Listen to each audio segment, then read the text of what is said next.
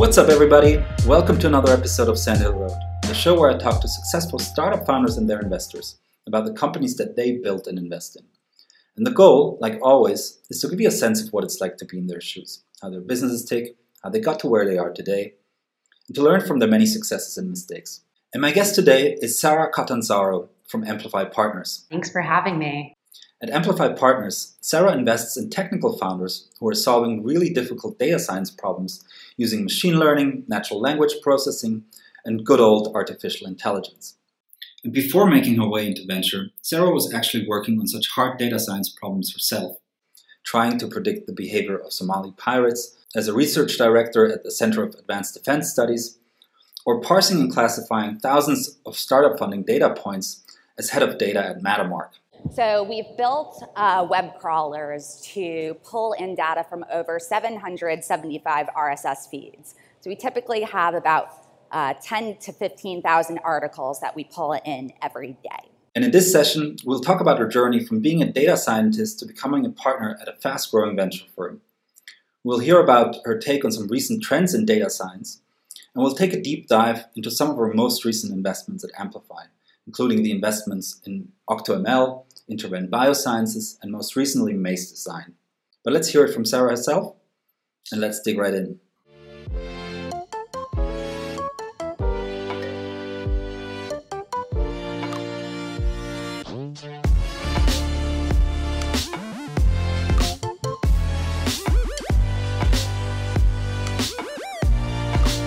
Today, my guest is Sarah Catanzaro from Amplify Partners.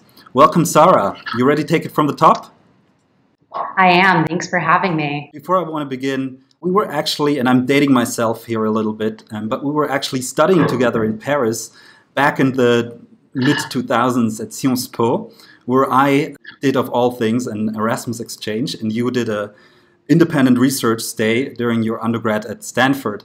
And then after Stanford, you took a bit of an unusual path towards venture in that you first took an academic position as a research director for the Center of Advanced Defense Studies, where I think you studied, among other things, the behavior of Somali pirates using advanced statistical models. Why don't you take us back to these days? What was Sarah like coming out of college? Yeah. So, so, so, I mean, I think one thing that was interesting about that time is that we're kind of peak economic crisis. Initially, I, I was thinking about using statistics to go into investment banking or consulting or finance or something like that. And then the economy fell apart. And so I'm a sophomore, junior in college. I basically thought to myself, what am I really interested in? And for me, uh, having grown up in New York during 9 11, I, I was very interested in counterterrorism, counterinsurgency. And so I thought to myself, like, how can I, in fact, apply these computational methods, these statistical methods, to reduce the fatality of conflict, to, to make war less lethal? Which which is really what brought me to the Center for Advanced Defense Studies. Our research really hinged upon two key questions. So, so one has to do with kind of the, the nature of warfare itself. You, you want to you know fight an optimal conflict where, where you have the best outcome with minimal casualties. But, but how can you learn about conflict?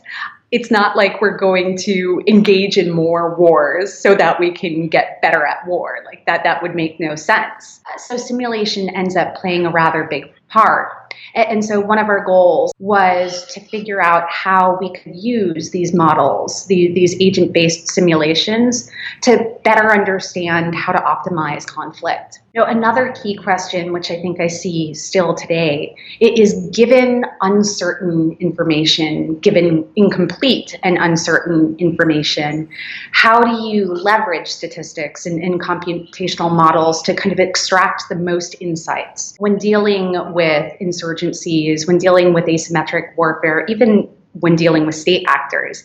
You're never going to have perfect information, but given the intelligence that you have, you want to make the most out of it. And, and frankly, I, I, think you know that that sort of problem statement is something that appears both in military science, but also in science and investing and all of these other domains. For sure. So you spent some more time in the intelligence industry. Working later at Palantir. Fast forward to 2014, you joined Mattermark as their head of data. And for the listeners out there, Mattermark is a startup which provides a data platform for venture capitalists. So, what is Mattermark? Uh, Mattermark is a deal intelligence platform. It's a private company database that is used primarily by investors. I found this YouTube video of yours where from your Mattermark days, where you explained a little bit about the, the ways that you worked at, at, at Mattermark, including how you scraped the data, how you cleaned it, and classified it, and how you really fed this, this large Mattermark databases. I feel like this, this position at Mattermark was really like the ideal um, preparation for you. Not only did you apply like NLP, ML models, but you also worked on VC funding data. So take us back to these Mattermark days and how this, this has really shaped you and, and prepared you for your role as, a, as an investor at Amplify. So, so I think that there was something really interesting about my, my role at Mattermark. At the time, we weren't the only company, the only platform that was trying to collect information on private companies. In fact, there were others ranging from PitchBook to Crunchbase uh, to Bloomberg. But, but those other platforms were relying very heavily on human intelligence, whether it was crowdsourced intelligence or having these kind of armies of analysts that could call companies to collect and verify their, their data. I, I had a data team that you know ranged from five to ten people, um, and so human intelligence in that context was not really going to scale. And so I had to figure out how can we automate these processes of discovering more about companies. And going back to kind of my days at C4ADS, given the information that we have, what other intelligence can we produce? I think one of the challenges that, that I found at, at Mattermark and, and that investors see today is that startup data is just incredibly noisy. You have companies that uh, announce their funding maybe a year after they actually sign a term sheet. You have companies that uh, pivot and, therefore have multiple names associated with them. You have to resolve that entity. There, there are all of these types of challenges that make it really, really hard to take a computational approach to investing. But you know, I think that that information that we collect and how we synthesize it can, in fact, inform the other things that we just do as humans, whether it's interacting with founding teams or drawing conclusions based on our own operational experiences. Now, the latter was probably most impactful for me. So, at the time that I started Mattermark, there, there was no data team. Uh, but I lucked out in, in that, in fact, there was an engineer on the engineering team who had a background in ML. And, and together we identified these ways in which we could start to use machine intelligence and automation as a really strategic advantage.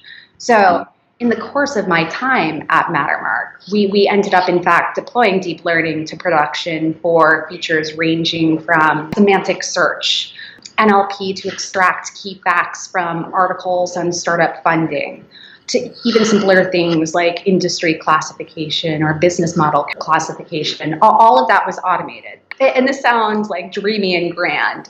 It was really hard. We would have issues associated with our ML pipelines almost every week. The models were, were really tough to monitor, very, very challenging to debug. A lot of the kind of model serving and deployment we, we needed to figure out on our own. And, and so, you know, I think I as an investor now can, can, in many ways just go out look at the tools that exist in the world and invest in the platforms and tools that i wish i had back then as a data science lead at mattermark yeah makes a lot of sense.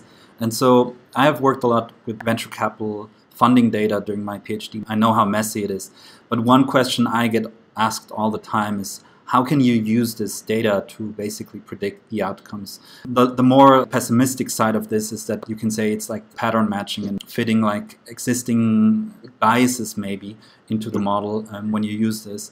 Um, but what's your general take on using data to, to sort of guide investments? So, so, so I think the key word that you just used there was using data to guide investments given the limitations of, of startup data, I, I, actually don't think we can automate investing. I don't think you can use data and machine intelligence to pick the right companies. You'll need some mix, some synthesis of human intelligence, uh, data, and machine intelligence and automation. Uh, I think there are ways in which we can use data, for example, to identify industries that are burgeoning or otherwise ripe for disruption. I think you can use data to perhaps get a sense of what companies are growing very quickly um, in terms of headcount, and perhaps that's a positive signal that you want to pay attention to. But ultimately, the, these insights that you produce they need to be used in service of some other human decision. And I don't think that you can automate that and end. So, moving on, in 2017, you joined Amplify Partners. So Amplify Partners is a relatively young venture firm, having been started in 2012. I think their first fund was uh, 50 million. They raised the second 125 million in 2015, and you're now investing out of the third vintage, uh, 200 million fund raised in 2018. The fund thesis is around uh, distributed com- computing, infrastructure, and data analytics companies. And uh, with investments in companies such as Fastly and Datadog, you have already seen some large exits uh, in, in this vertical. But this is all like press and desk uh, research data that I have. Maybe give us a little bit of your personal flavor of, of Amplify. Yeah, absolutely. So, so, so I think you got the facts right. Like Amplify is uh, the first investor, an early stage investor in companies in machine intelligence, uh, data management, and distributed systems. So, so, roughly speaking, ML and data science tools and platforms, as well as vertical applications, enterprise infrastructure, and developer and designer tools. But, but that's what we do, not necessarily why we do it. And I think why we do it comes down to two things. Uh, one is passion, the other is need. So, so I'm at Amplify because like I love data science and ML. It's what I've been doing throughout my entire career, and it's a community that I want to support. I don't really care that much about mattress startups. I don't really care that much about uh, underutilized resources and marketplace models. What I really care about is, is, data science and, and, ML, and everybody on the Amplify team is aligned in that. We're, we're investing in these areas not just because we think that there's a market opportunity, but because it's what's most interesting to us. And if we're going to be spending a lot of time with founders, we want our passions to be aligned with theirs. Now, the other thing that I mentioned was certainly the, the, the, need. I think what we saw in the past, you know, seven to eight years is that there, there's been kind of a bifurcation in the startup world between those companies that are focused on, on technical innovation and, those companies that are focused on, on business model innovation. So you have companies that are leveraging ML, new approaches to distributed systems uh, to create new product categories in, in kind of the former category. And, and then you have some companies that are taking existing products, uh, perhaps with a new distribution channel or selling to a new market segment that, that are really more focused on kind of the business model. I think what we realized is that for, for technical founders, they, they didn't really have a great partner. They, they didn't really have someone who could say, like, don't give me the 30 second elevator pitch. I know there's no way that that you can distill what you're doing into a you know, five minute demo day presentation. We're going to work with you to kind of help you craft your message. We're going to work with you to help you understand whether you should take a top down or bottoms up strategy how you should think about resolving technical data acquisition debt. We, we can focus on the, these challenges that are really specific to, to technical founders and technical products. And, and in that way, I think we, we can kind of fulfill a key need that, that exists in the market as well. So, so that's really what Amplify is about. You know, at the end of the day, we, we are the first partner for, for technical founders. Cool. So it's technical founders solving hard technical problems, if I can summarize it a little bit like this. So let's maybe segue into a more general discussion about data science. And I want to kick this off with, with something that you've discussed before, which is the divide between big data and artificial intelligence.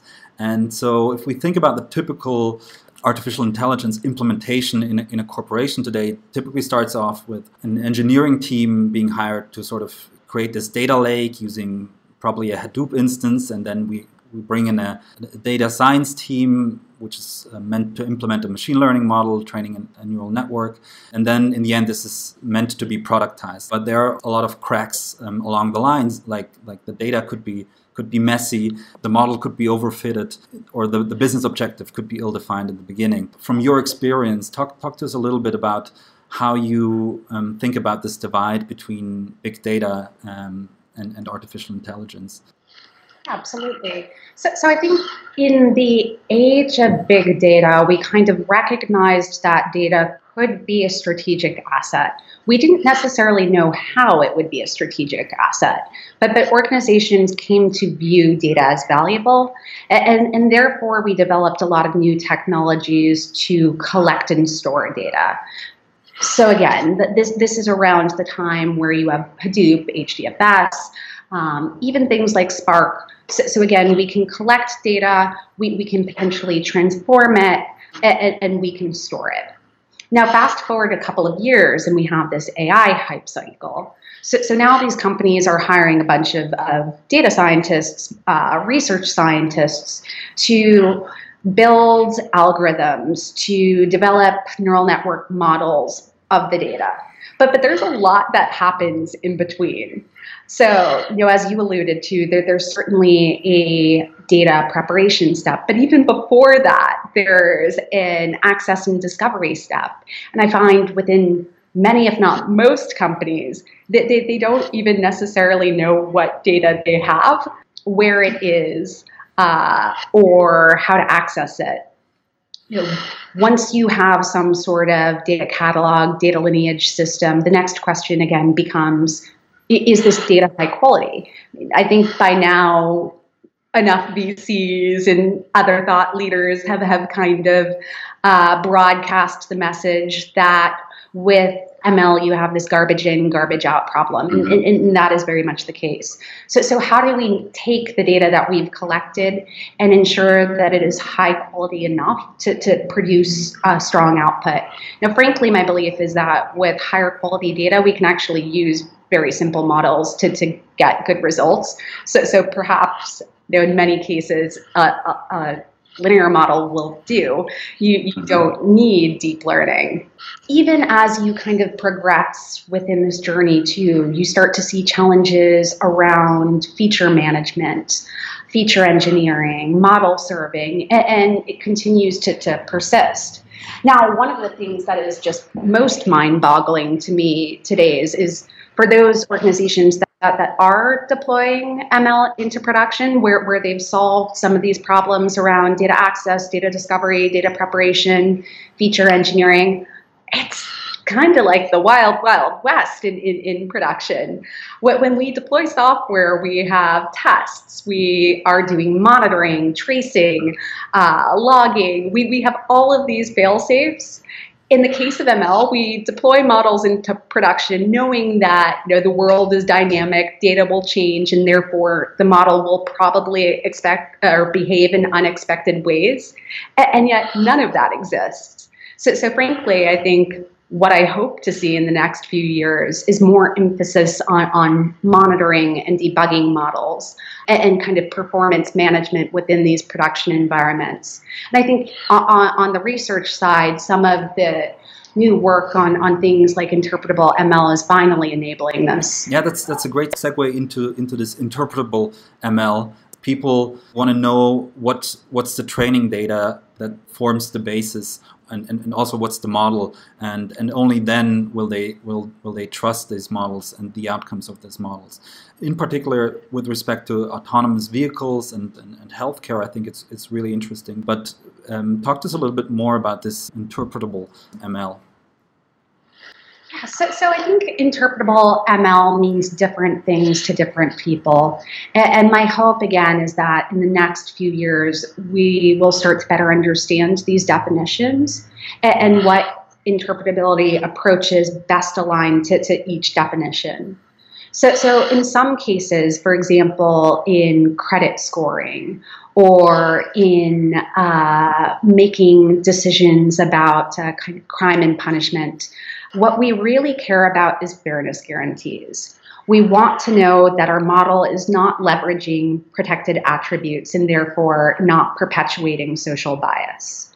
So that's one category of interpretability. How, how, do I ensure that my model is not using certain attributes? Yet another category is uncertainty estimation. If we have these systems like autonomous vehicles, medical diagnostics that are powered by AI, in order to kind of orchestrate human decision making and machine driven decision making, we need to better understand how, how certain the model is in its prediction. So, if, for example, I have diagnostic and it says this person is not responding to a certain cancer treatment, I, I don't know if the model is highly confident that that is the right answer or if there's just a chance. And without kind of that that sort of insight, it, it's really hard for me as a physician to, to act on that information. So, so I think uncertainty estimation is really a critical area of ML research. Yet another area that I think is worthwhile to touch upon since it relates to, to monitoring and debugging is error analysis. So I want to better understand on what subsets of data my model will fail. There are other aspects of interpretability that, that we could cover, but I think for, for each of these, we, we really need to kind of think about what is the key question and, and therefore what is the, the right technical approach. Yeah, for sure. So let's move on maybe to some of your most recent public investments. And I want to kick this off with a company called OctoML, where Amplify Partners participated in the um, 3.9 million seed round, which was led by Madrona Venture Partners. And I tried to wrap my head around what OctoML is doing in the description it says the company aims to automate machine learning optimization with the open source Apache TVM software stack. I wasn't familiar with TVM, so I found this 2018 white paper, if you like, titled TVM an automated end to end optimizing uh, compiler for deep learning. TVM is already in production um, by companies such as Facebook, Amazon, and Microsoft. And this this paper came out of the University of Washington, which uh, OctoML is a spin-out of, and one of the authors is also one of the founders, it seems. And so, long story short, my understanding of, of what they're doing is that basically they're bringing machine learning to, to hardware devices, in particular to, to low-power CPUs and mobile GPUs. And this, this is a really highly technical play. Um, maybe talk to us a little bit about what, what they're doing over there in, in uh, layman terms. yeah, absolutely. So, so I guess you know to, to better put OctoML in, in context, let, let's go back and think about five, six years ago. You know, everybody acknowledges that NVIDIA played a very critical role in enabling AI to, to come out of hibernation, to come out of its winter this was possible not just because NVIDIA provided GPUs, but because NVIDIA provided CUDA. And I, and I think, you know, CUDA is perhaps the unsung hero of the ML world. without something like CUDA, it would be very difficult for ML algorithm developers, for, for software developers, to actually interface with the underlying hardware. But the is for NVIDIA. Now you see all of these new AI chips coming to market. You know, in fact, yesterday I was looking at the MLPerf benchmarks, and, and there, there, there are just dozens of, of chip manufacturers that, that are now entering the market. But it's not easy to, to kind of marry the, the, those new specialized hardware backends with the software itself. What OctoML does, what, what TVM does, it really enables you to take any ML model from any framework and deploy it on any hardware backend.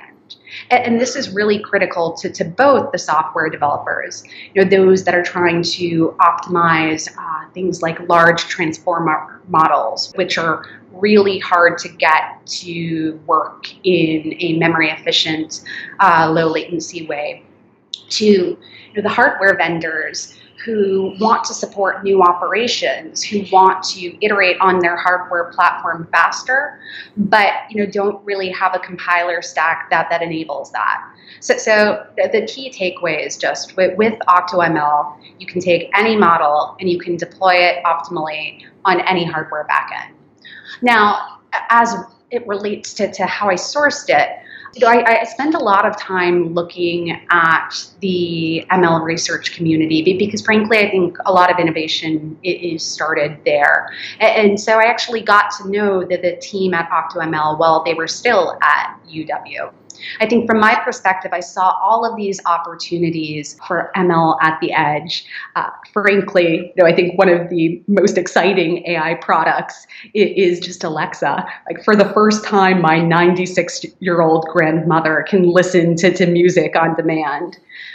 And I think there, there, there's a lot more opportunity for AI at the edge, but it's really hard now. And, and so I, I, I, was really impressed by, by how this team at UW was working to enable that this new AI market. You know, fortunately, there, there's a little bit of like right place, right time. I, I built a relationship with the team through the the UW Research Lab, and they they shared this vision. They they shared kind of the, this uh, view about the commercial opportunity and did decide to, to you know, take the plunge. And were they actively raising or were they on your radar and you sort of said, if you want to make a company out of this, we will look into, into this? Or, or what was it like? Yeah, so, so I, I mean, I fundamentally believe that no VC should ever force or, or try to compel a founder to, to start a company you know, someone who is taking on the responsibility of a founder, they, they need to make that decision themselves. So, so the most that I can really do is say, like, I see an opportunity here. If you do too, if, if we're aligned, I, I think Amplify could be a great partner. But, but it is not my role, nor do I think it is my business to convince anybody to start something but before they're ready. Yeah. So with OctoML, frankly, I, I, knew some of the, the team members for nearly two years before we made the investment. Uh, you know, the nice thing about being at a specialized fund where, where all I really focus on is ML, data science, and data management is that I, I, I can play the long game. I can invest in these relationships and, and wait for two years if, if that's what. So let's move on to the next investment, InterVenn Biosciences, which is even more complicated. Amplify here participated in the 9.4 million round led by Genoa Ventures with the participation of True Ventures and Boost VC. The company is active in the field of glycoproteomics. And I've learned that um, glycoproteomics is a branch of proteomics, which doesn't make it um, much simpler in the beginning. But proteomics is about cataloging and sort of cate- categorizing proteins. And then glycomics is about doing the same for carbs. From what I understand, it's it can help with better biomarkers and target discovery. In, in a Medium article related to this investment, you mentioned that most companies use AI for for biomarker discovery, but they are fo- focused on genomics, um, despite the fact that genomics stay relatively stable over the lifetime of individuals. And so my question was in the beginning, really, why is this a data play? But it turns out that an enormous amount of data is required to, to do this analysis, and, and historically it would take a month to comb through this data. But maybe give us more flavor on um, InterVenn Biosciences. Yeah. So, so uh, like you mentioned, your, your genetic code, it, it, doesn't really change over time. So if I'm trying to think about uh, diagnostic products that, that use genetics, you can tell me whether I am at risk for breast cancer, but that risk score, it, it, it's not really going to change that much in comparison, your, your proteins, they, they change in response to the environment. And, so what that means is that your, your proteins are, in fact, a, a much more relevant both diagnostic and, and prognostic biomarker, which is why InterVenn Biosciences is, is focused on, on proteomics. They're looking at something called post-translational modifications of proteins. So, so, your proteins, they, they undergo a process called glycosylation. And, and, by examining this process again, you, you have more insight into how the body is changing over time in response to the environment. Now, again, it might sound like a lot of science and not much data, but in the past, to kind of examine these glycoproteins, we would use a, a machine called mass spec, which the InterVenn team does use. But you would have to have people look at the output of mass spec, which you know looks kind of like this, this very jagged uh, line chart, and actually like hand quantify each of the peaks. And, and so this could take a really, really long time. So, just one of the applications of machine learning within the context of InterVenn is automating this peak picking process with, with computer vision like I said, that, that is just one way in which the team, though, is actually leveraging machine learning. Another is certainly in the diagnostic context of determining amongst a population who has, uh, in their case, ovarian cancer and, and who does not. Okay. With respect to this investment, Genoa Ventures is, is, more of a specialized biosciences venture firm. With Boost VC and True Ventures, I was sort of surprised to see them in this round were you brought on for the data science piece? Maybe give us some flavor on how this came about. There are very, very, very big differences between biotech investors and tech investors, both in the way that they think about outcomes, in the way that they structure investments, even in the way that they behave in the event of an IPO. And, and, frankly, given those differences, I think that in this category of bio IT or tech bio, it, it's really important to have a syndicate that includes both perspectives. In doing any sort of deal at the intersection of the life sciences and uh, the computational sciences, we're, we're always going to look for an investment partner who has more expertise on, on the biotech side. And, and, certainly, Genoa is one of the best partners we could ask for in that respect.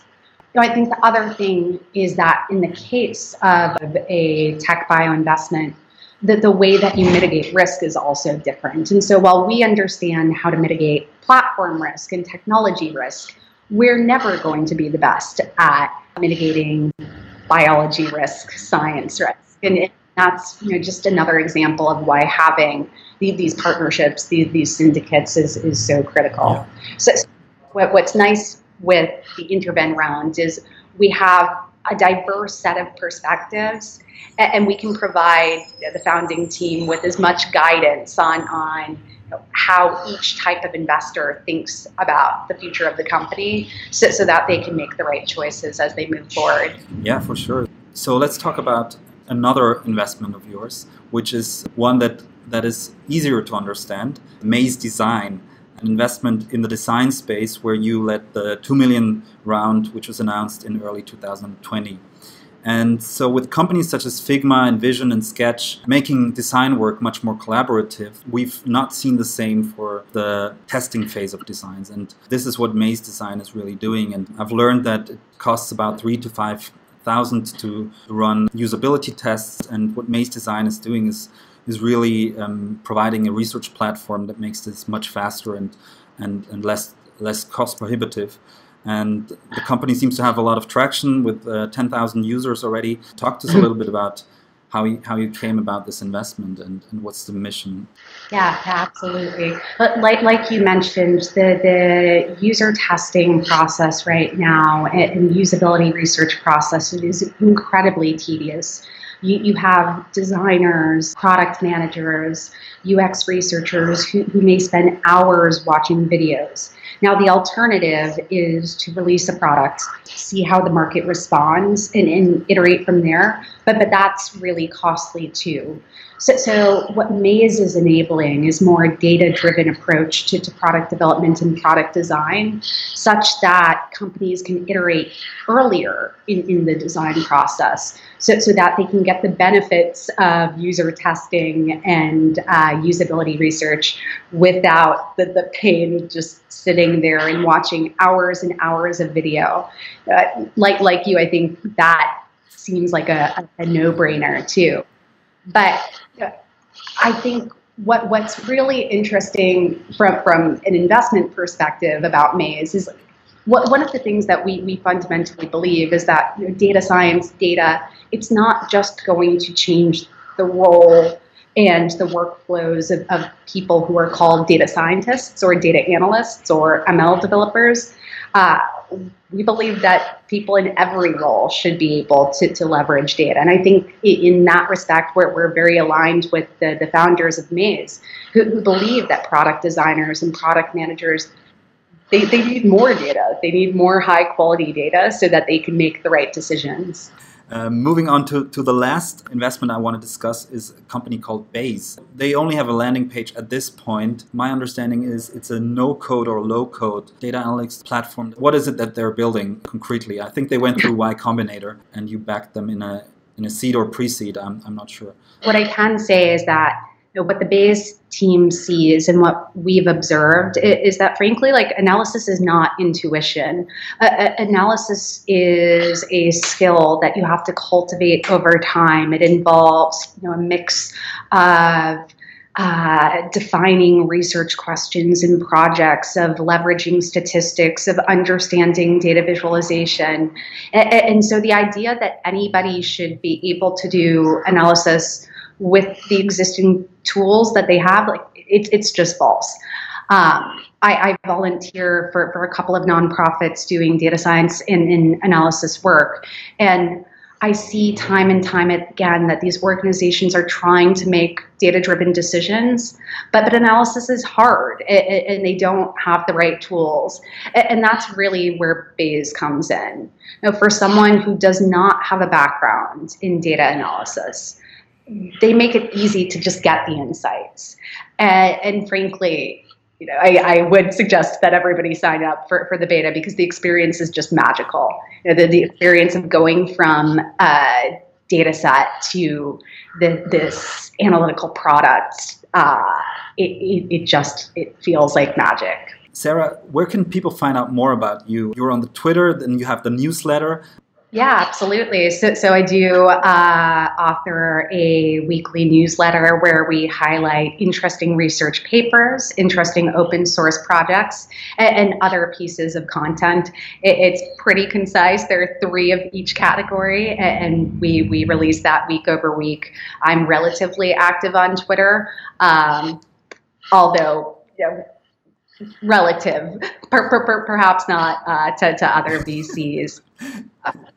So if, you want to know more about uh, my interests ranging from abstract expressionism to, to military science, you, you, can check out the Amplify website too, which is just amplifypartners.com. Thank you, Sarah, for taking all the time today and, and telling us a little bit more about what you're doing over at, at Amplify. And I'm looking forward to follow your journey. Thank you.